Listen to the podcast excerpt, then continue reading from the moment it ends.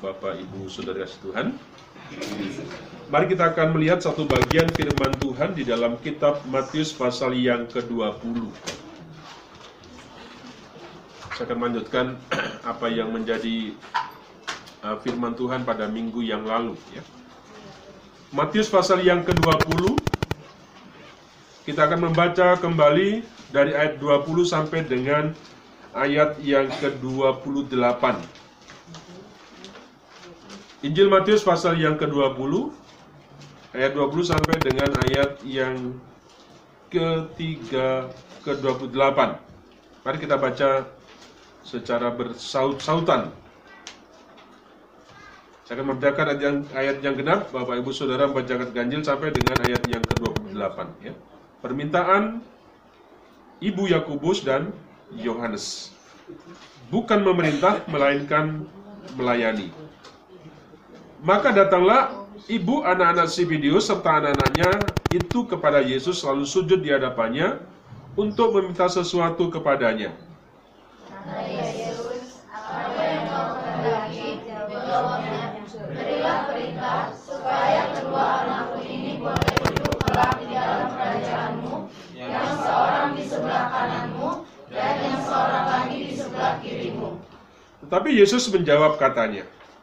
Kamu tidak tahu apa yang kamu minta.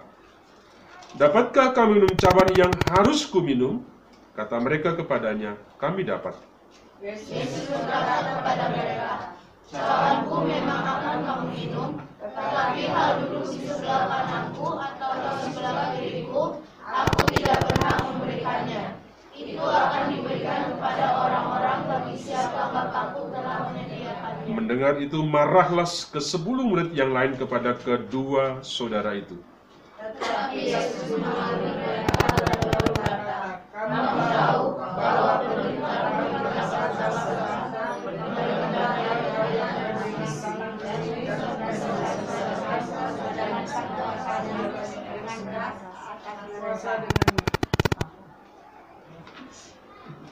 Tidaklah demikian di antara kamu, barang siapa ingin menjadi besar di antara kamu, hendaklah ia menjadi pelayanmu.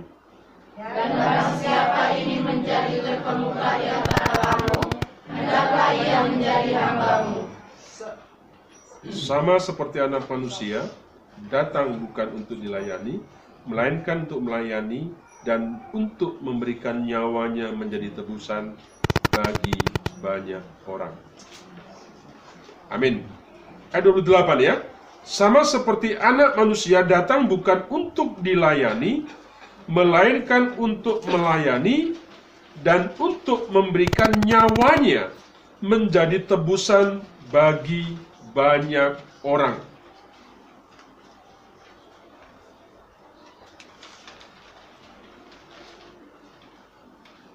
Anak manusia datang bukan untuk dilayani, melainkan untuk melayani dan untuk memberikan nyawanya menjadi tebusan bagi banyak orang. Hari Minggu yang lalu, saya memberikan firman Tuhan, siapa yang ingin menjadi besar, siapa yang ingin terkemuka, maka dia harus melayak, melayani. Nah, ayat yang ke-28 itu yang menjadi penekanan kita hari ini, melayani Tuhan. Melayani Tuhan atau melayani diri sendiri. Nah, Bapak Ibu Saudara dikasih Tuhan, kita harus tahu bahwa setiap orang percaya harus menyadari bahwa hidup sama seperti Kristus. Ya. Setiap kita harus sadar ya, bahwa hidup kita sama seperti Kris, Kristus. Hidupnya Kristus seperti apa? Hidup untuk melayan, melayani.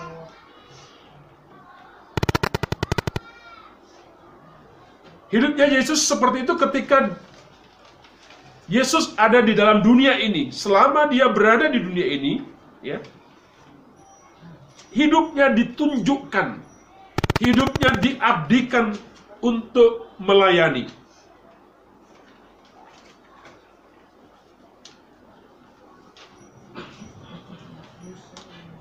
Sebab itu barang siapa yang kita percaya kepada Kristus, kepada Yesus Kristus, maka ya kita harus menunjukkan cara hidup kita yang mau melayaninya sama seperti Kristus. Jadi dengan kata lain Bapak Ibu Saudara, melayani itu bukan satu panggilan sesuatu yang hanya seseorang yang khusus. Tidak. Tetapi melayani Tuhan itu adalah panggilan kepada setiap kita orang yang percaya. Makanya kalau kalau kita belajar, kalau kita belajar sama anak-anak kita, Bapak Ibu, kita mengajarkan dari sejak dini kepada mereka ada tugas panggilan gereja. Ada ada ada tugas panggilan orang percaya. Gereja itu orang kita, bukan gedungnya, tetapi ada ada tugas panggilan orang percaya, panggilan kita. Salah satunya adalah me melayani.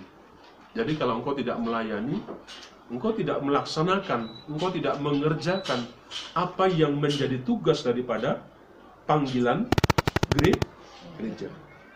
Ya. Nah, itu salah satu. Selain bersaksi, selain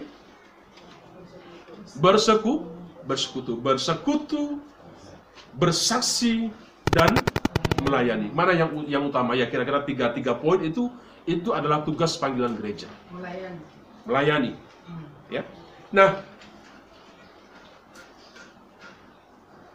apa saja yang harus kita perhatikan dalam kesungguhan kita dalam melayani Tuhan? Ya. Tujuannya supaya ketika kita melayani Dia yang menjadi target kita, yang menjadi sasaran kita, Tuhan su suka. Tuhan sen senang. Ya. Kalau Bapak Ibu, kalau kalau di antara kita yang menjadi pelayan, yang menjadi WL, pemimpin pujian, harus bertanya, kira-kira saya memimpin seperti ini, Tuhan senang kagak? Itu harus menjadi satu tujuan gitu loh. Nah Bapak Ibu datang beribadah seperti ini dengan caramu, dengan sikapmu, harus ada sesuatu yang ditanyakan. Tuhan, senang nggak kalau aku ibadah yang seperti ini? Ya. Karena endingnya, tujuannya, sasarannya bagi kita melayani adalah itu. Kita ingin menyenangkan Tuhan. Dengan apa yang kita kerjakan, apa yang kita lakukan, Tuhan itu senang. Sehingga harus ada hal-hal yang diperhatikan dalam kita melayani itu Tuhan. Saya akan memberikan paling tidak ada tiga yang yang saya ingin bagikan kepada Bapak Ibu. Mari perhatikan satu Petrus pasal yang keempat ayat yang ke sepuluh. Satu Petrus 4 ayat yang ke sepuluh ya.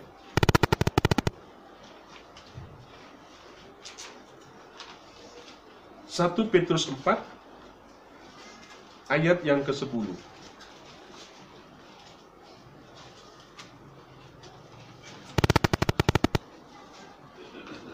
Sudah ketemu? 1 Petrus 4 ayat 10. Kita akan baca bersama-sama. 1 Petrus 4 ayat yang ke-10. 1 Petrus 4 ayat yang ke-10 kita baca bersama-sama 3 4. Layanilah seorang akan yang lain sesuai dengan karunia yang telah diperoleh tiap-tiap orang sebagai pengurus yang baik dari kasih karunia Allah.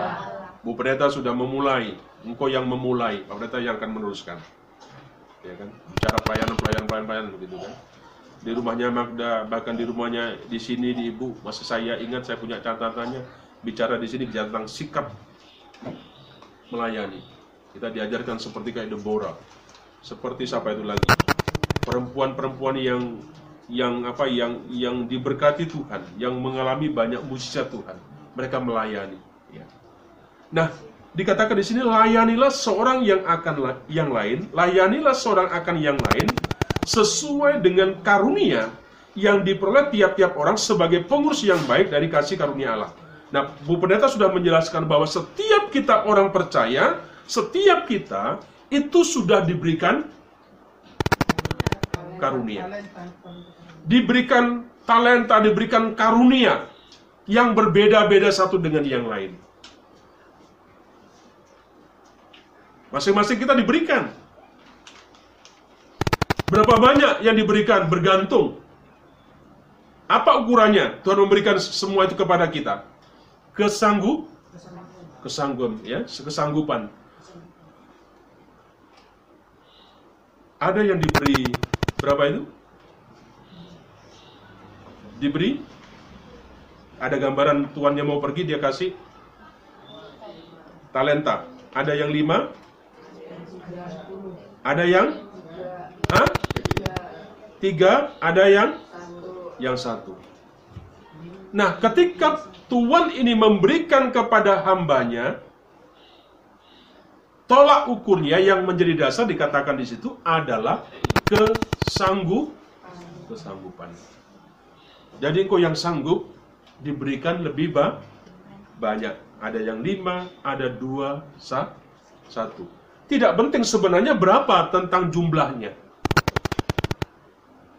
Tetapi ketika engkau diberikan diberikan sebuah tanggung jawab, apakah engkau apakah kita emban dengan sungguh-sungguh dengan serius itu yang menjadi persoalan. Tetapi yang pasti, Bapak Ibu, siapa pun kita, Tuhan sudah memberikan kepada kita karunia kepada tiap-tiap kita.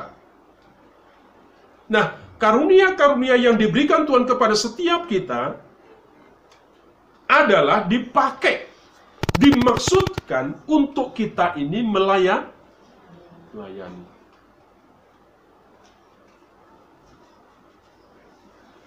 Kalau ada karunianya memberi, ya lakukanlah membe memberi. Saya senang mendengar sebuah kesaksian dan kesaksian itu bukan dari dari mulut dari ucapan orang yang tidak seiman dengan kita.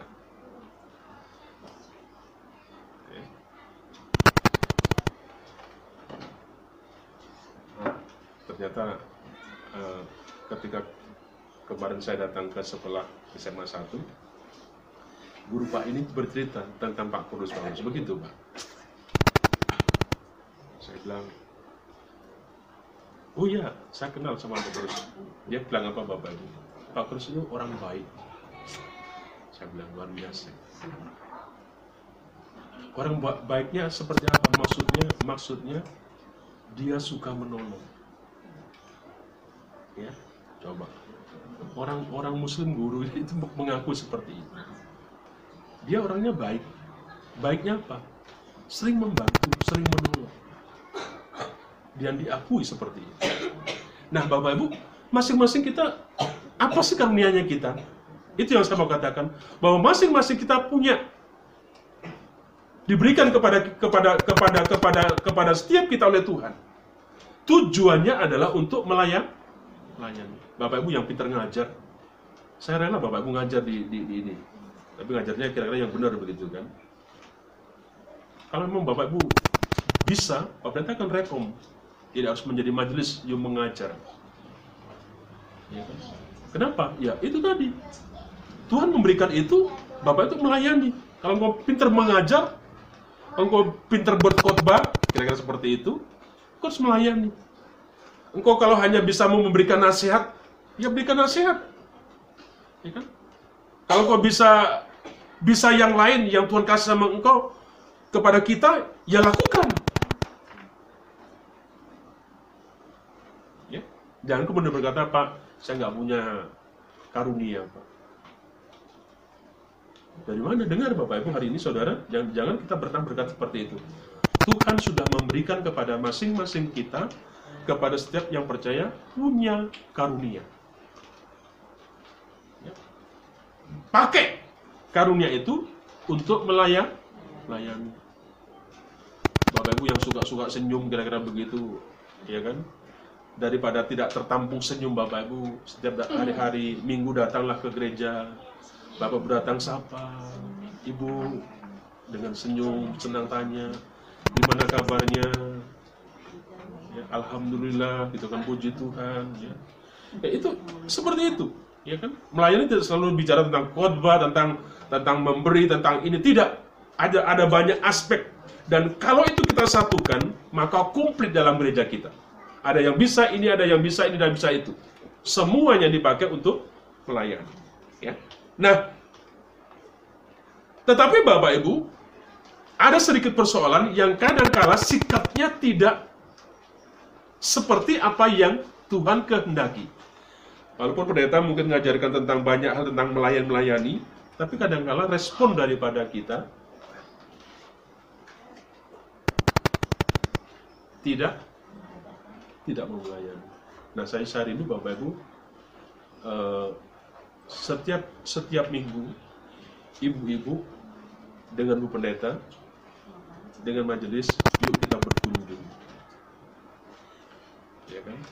Nanti yang hari Jumat itu tugasnya kira-kira dengan karena Pak Pendeta Senin Selasa ada ada jadwal untuk anak-anak SMP SMA hanya tinggal hari Kamis. Jumat Kamis tidak ada, Jumat hanya ada sekolah minggu berdoa. Tapi kalau ada guru, Pak Pendeta bisa bisa free, ya bisa bebas. Dan bapak-bapak bisa nanti setiap Jumat sama Pak Pendeta berkunjung. Mau ke mana nanti bapak mau siap, ya kan? Tujuannya melayani. Yuk kita besok kita berkunjung. Nah, yang ibu-ibu nanti hari Kamis, ya kita punya target-target sebenarnya plan-plannya yang siap. Kita sudah pernah memulai, ya kan? Nanti didatangi lagi, kita ke sana, gitu kan? Nah kalau sama-sama temu orang Batak itu lebih lebih lebih cocok, ngomongnya lagi nyaman begitu, nyambung, ya kan? Ya, nah ini ini yang kita mau, ya. Nah Bapak Ibu yang dikasih Tuhan, kita pingin ketika kita belajar tentang melayani Tuhan harus ada prakteknya begitu loh.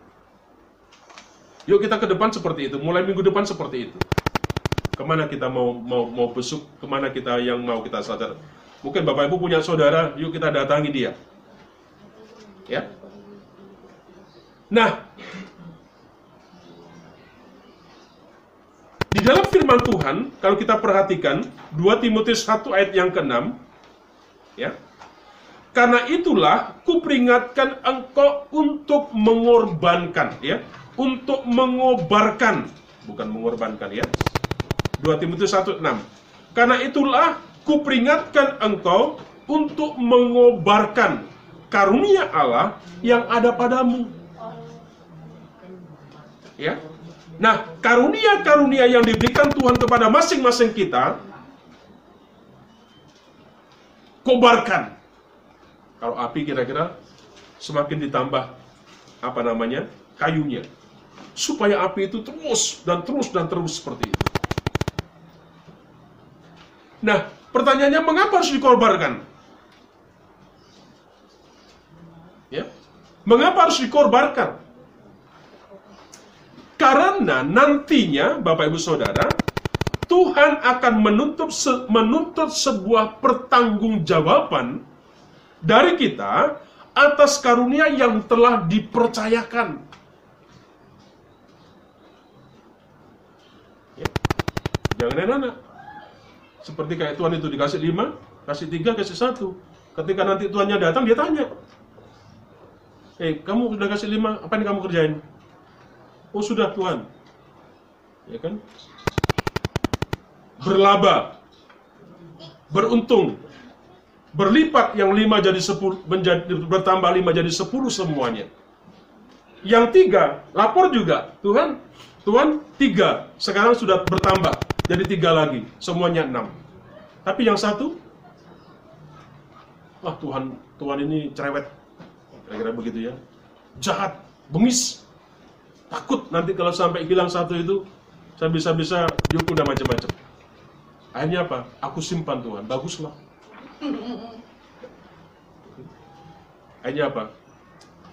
Satu pun diambil dan kemudian orang itu yang dapat satu dimasukkan ke tempat yang apa katanya gigi itu kertakan gigi begitu.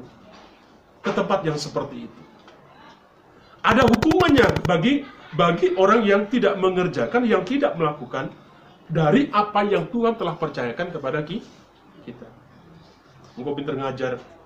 Engkau yang punya karunia memberikan biar kapan kamu dikasih di, diembat dulu untuk diri sendiri. Tanya ya kan?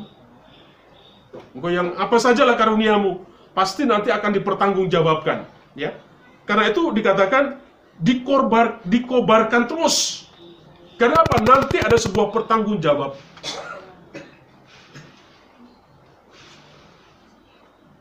walaupun sekali lagi bapak ya kelihatannya sederhana Ya kan? Jangan kemudian kita pakai untuk kita tidak melayani. Mungkin anggapan itu tidak terlalu berpengaruh. Ya kan? Orang kalau bergereja mungkin yang kita yang bisa ini punya karunia yang sering kali hubungi temannya, ingatkan. Bu, Pak, nanti datang lo ya, teman, nanti datang ya. Bapak Ibu, saya percaya itu sebuah sebuah pelayanan yang juga Tuhan kasih kepada kita. Ya kan? Nah, semua itu Bapak Ibu, apa yang terpenting tadi? Ya. Ketika melayani seperti itu apa yang yang yang penting bagi kita yang harus kita punya, yang harus kita sanggup. Kita harus punya komit.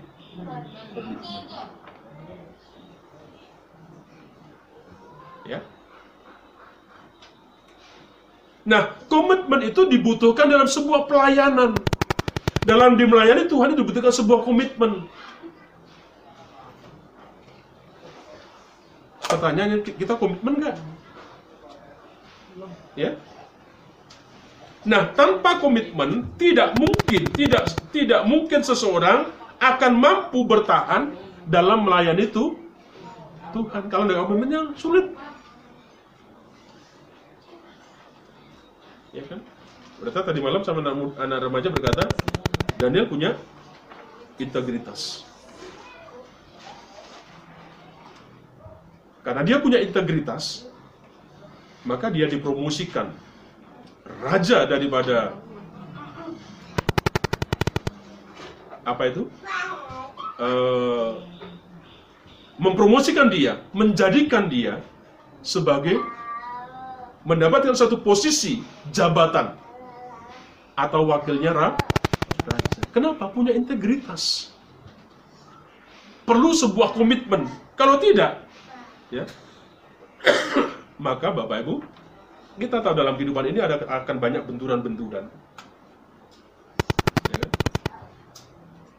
Sehingga apa? Seringkali kita pu- putus. Di tengah jalan kita sudah ngadat. Kita sudah tidak mau. Malas kita menjadi ogah-ogah. Selalu ber- berka- ber- berkali-kali begitu, ya, mengingatkan kepada setiap kita. Butuh sebuah komitmen.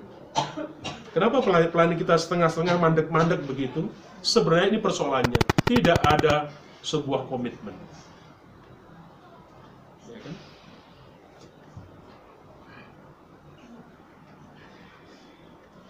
Nah, sebaliknya orang yang punya komitmen dia akan kuat menghadapi semua ba badai. Apa pun yang terjadi dia akan akan karena dia akan ingat kepada komitmennya seperti itu. Ya, jadi kalau kita melayani Tuhan, maka yang dibutuhkan salah satunya kita harus punya komit komitmen.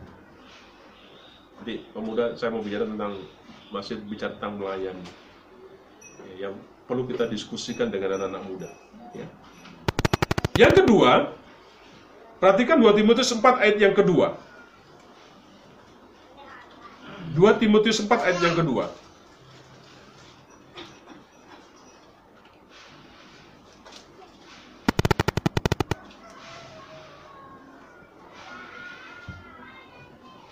Ya.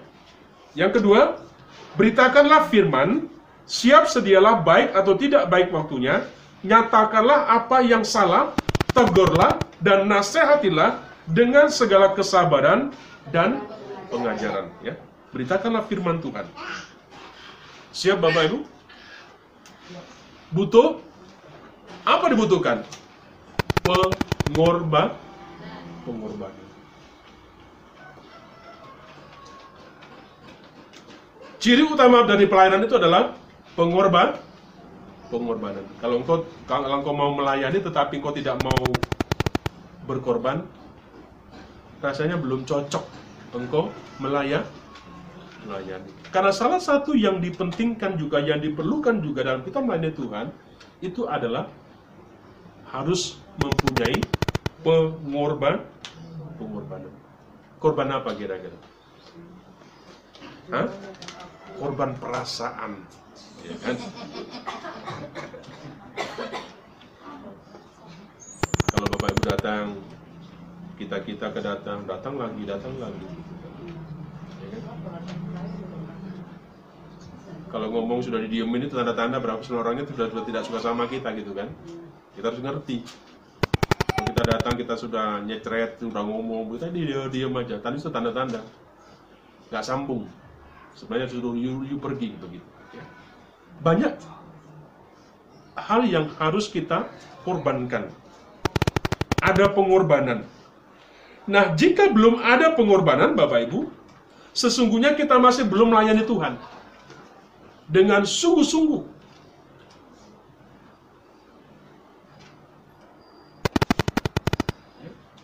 Mana ada kita melayani seperti itu, ya?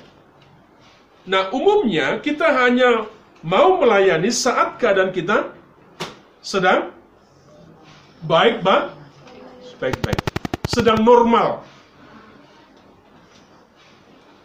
Sementara pengorbanan kita itu diperhitungkan tuh Bapak Ibu apa yang, yang kau kerjakan dalam engkau melayani Tuhan semuanya itu diperhitungkan tuh Tuhan mungkin pendetamu kurang perhatikan engkau mungkin lembagamu, atasanmu tapi Bapak Ibu ada satu pribadi ada Tuhan kita yang memperhatikan sekecil apa pun yang kita kerjakan untuk sama kita. Ya. Jadi jangan kemudian kita pernah merasa pu udah dihitung dicatat. Ya.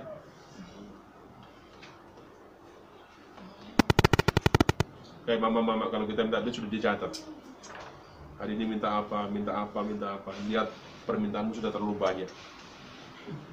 Ya kan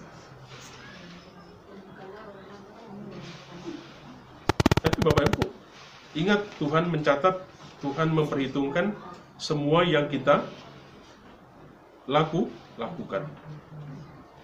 Nah, dalam melayani Tuhan jangan pernah kita yang yang yang penting juga Bapak Ibu jangan, dalam kita melayani Tuhan jangan sampai ada sampai banyak, ada yang ambisi. Apa ambisinya? Ingin dihormat, dihormati. Ya kan? Ingin dihargai.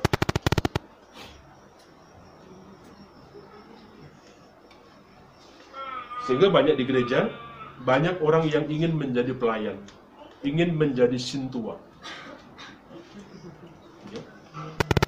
ingin menjadi seperti permintaan Yakub dan Yohanes, duduk di sebelah kanan ki, kiri.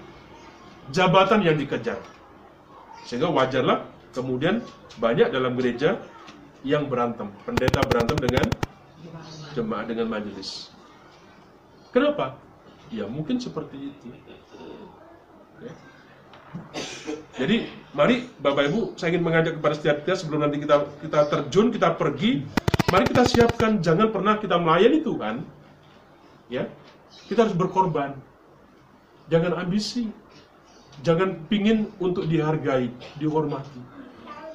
Engkau sudah mengambil hak yang yang yang terlebih dahulu sebelum diberikan Tuhan, engkau sudah ambil dan Tuhan sudah selesai engkau menjadi sekolah minggu, mungkin tidak ada penghargaanmu di sini, tidak ada bayarmu, engkau WL di sini juga tidak ada bayarannya. Kalau perlu engkau memberikan duit kepada gereja untuk menyokong, ya. Di tempat lain mungkin kita berkata enak, di sana di begini, ya silakan. Ya kan? Tapi kita tidak. Ya. Tetapi Bapak sekali kita semuanya di, diperhatikan. Jangan kejar ambisi, jangan kejar jabatan, ya kehormatan, tetapi mari kejarlah karakter kita seba, seperti seorang ham, hamba. Apa itu? Rendah, rendah hati, tekun, ya, setia, dan tak itu yang harus kita kejar daripada sebuah posisi. Itu butuh sekali lagi tadi butuh sebuah pengorbanan. Apalagi Bapak Ibu dalam melayani Tuhan, pengorbanan apa? Jangan sampai kita juga punya pikiran untuk mendapatkan upah manusia manusia. Nah itu sebenarnya nanti yang sunat sore saya akan bicarakan kepada anak-anak muda. Ya, bicara tentang seperti ini, tentang upah dalam melayani. Ya. Jangan kita melayani Tuhan, sebenarnya yang kita kejar adalah upah.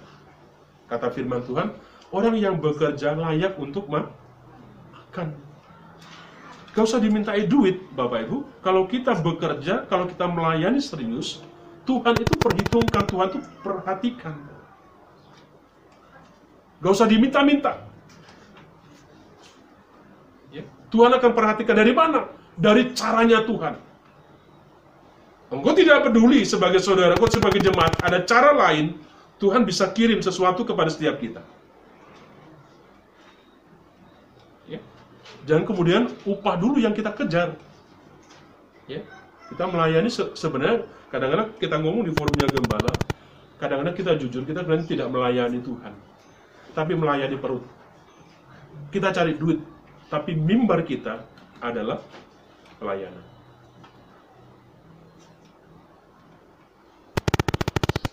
Bukan jiwanya hamba, tetapi jiwanya du Uang. duit, uang.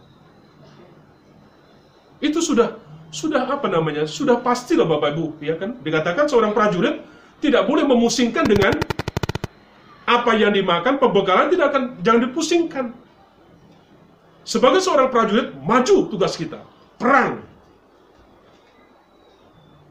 Nanti negara yang akan perhitungkan dia makannya seperti apa dan sebagainya, sebagainya dan sebagainya, sebagainya seperti itu. Bapak Ibu, kalau kita refleksi, kalau saya refleksi 19 tahun yang lalu di tempat ini, kalau kami tidak tidak tidak tidak melihat kepada seperti itu, mungkin sudah lari. Ya, kalau orientasinya hanya duit, uang, kehormatan, per, pergi. Ya kan? Bahkan ada teman pendeta yang bilang, Pak yuk pergi dari sini saja ke tempat yang lain. Ya, kadang-kadang tergoda, kadang-kadang ibu waktu-waktu dulu sampai sekarang nggak pernah. Ya kan? Yuk kita kembali saja ke GGT, ke pelayanan di apa di, di Malang, gereja Kristus Tuhan. Uangnya banyak, kita dihormati, fasilitasnya ada sebagainya. Saya bilang enggak. Orientasi kita tidak seperti itu. Tidak bicara du, duit. Apa kita kita dilatarkan duit? Oh tidak, sama Tuhan. Pada waktunya ada cara Tuhan yang bisa menghidupi para pelayan-pelayan lainnya. Tuhan bisa menghidupi setiap kita. Tapi jangan kemudian dibalik dulu motivasi kita. Orientasi kita belum apa-apa sudah upah. Ya.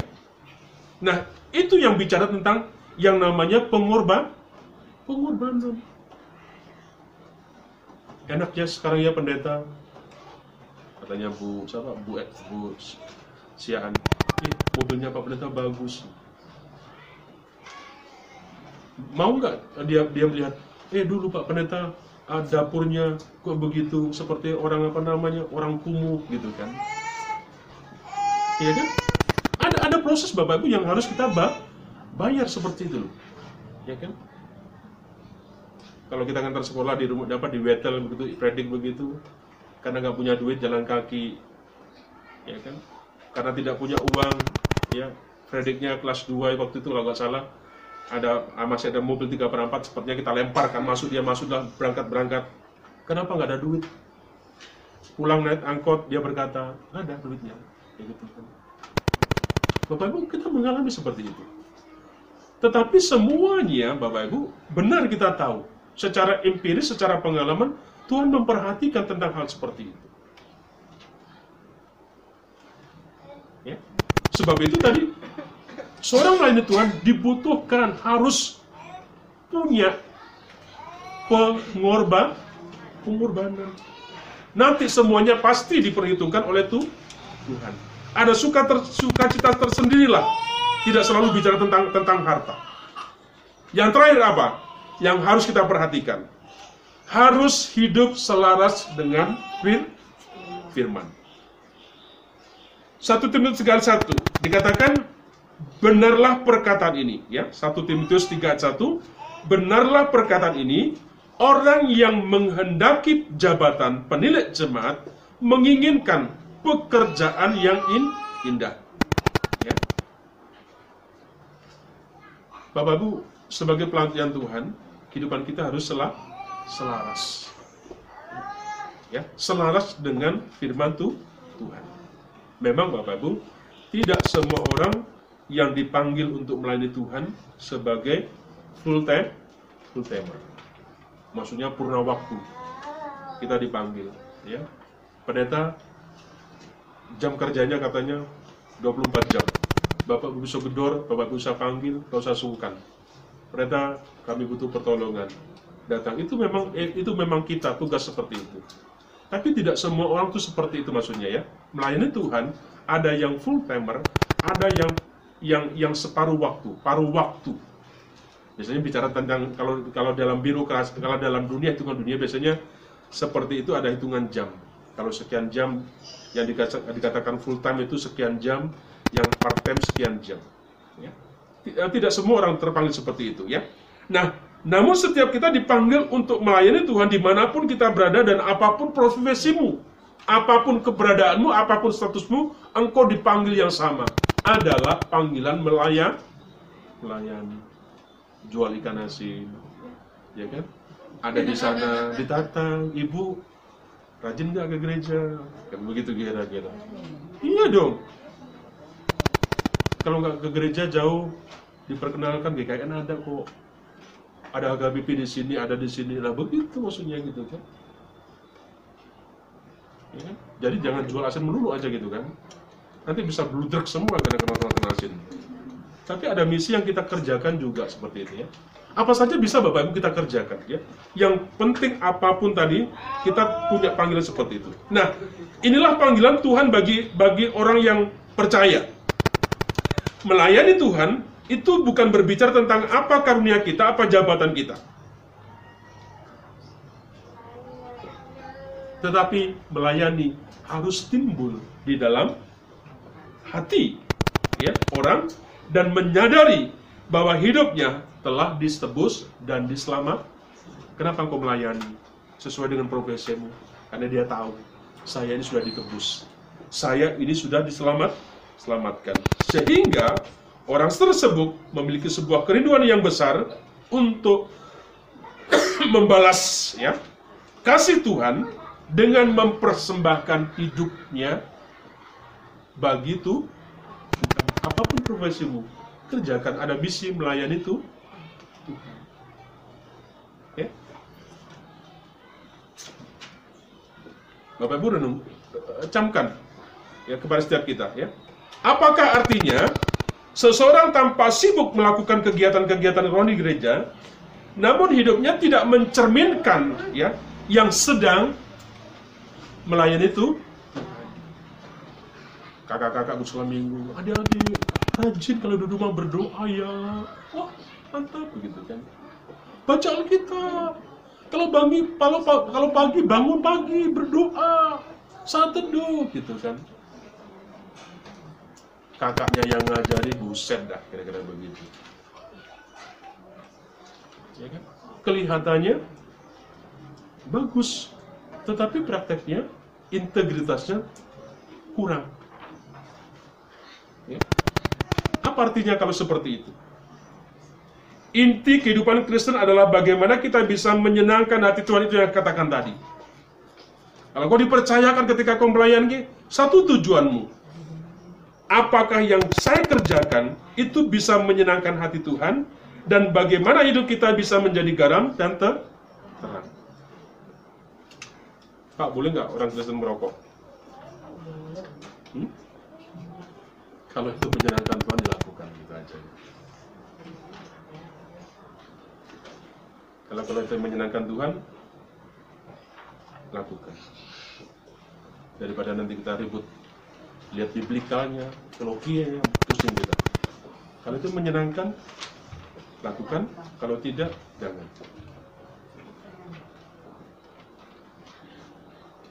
Pak, kita hubungan duit boleh kagak? Kalau itu menyenangkan Tuhan, lakukan. Kalau tidak, jangan. Simpel ya, jadi kita tidak jangan ribut nanti kalau nanti datang kepada pemerintah pusing, tanya teologinya bagaimana pada data tentang begini, pusing kalau datang. Kalau itu baik bagi Tuhan kerjakan. Kalau tidak, jangan.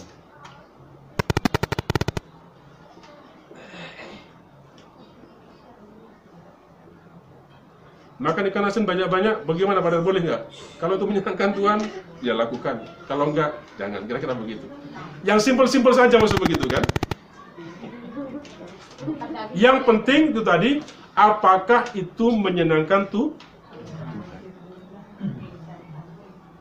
Jangan kelihatannya keren, wah itu tadi kan. Kita ini dihargai di depan umum, tapi di rumah kita, mas mas, herder datang, datang. Kenapa begitu loh? Kita terkenal baik, oh, oh, oh, begitu kan. Dihormati, dia tulang saya, ulah-ulah saya. Masuk ke rumah, "Shh, herder datang, herder datang, cepat dia masuk masuk. Apa artinya seperti itu? tidak? Ya, sama dengan kegiatan tadi. Ya, nyanyinya bagus dan sebagainya, tetapi tidak tidak selaras. Jangan sampai itu terjadi. Biarlah Bapak Ibu, kita kembali tadi kepada fokusnya.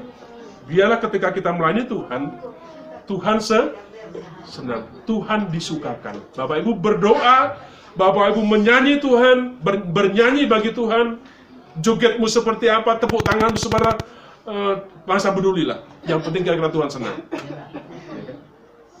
Karena saya malu juga seperti Tukul karena sudah nyaman. Pendetanya sudah mulai gila.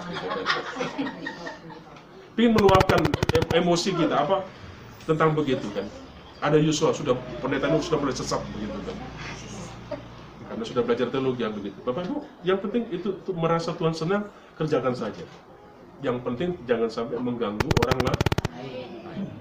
Ya Bapak Ibu ya, yuk kita melayani Tuhan. Saya ingin membekal ini nanti kita, kita terjun, kita melayani sehingga ketika nanti kita ketemu, kita tidak menjadi putus asa, kita tidak menjadi sakit hati, kita punya komitmen, kita punya sebuah pengorbanan, kita punya keselarasan hidup kita dengan Tuhan.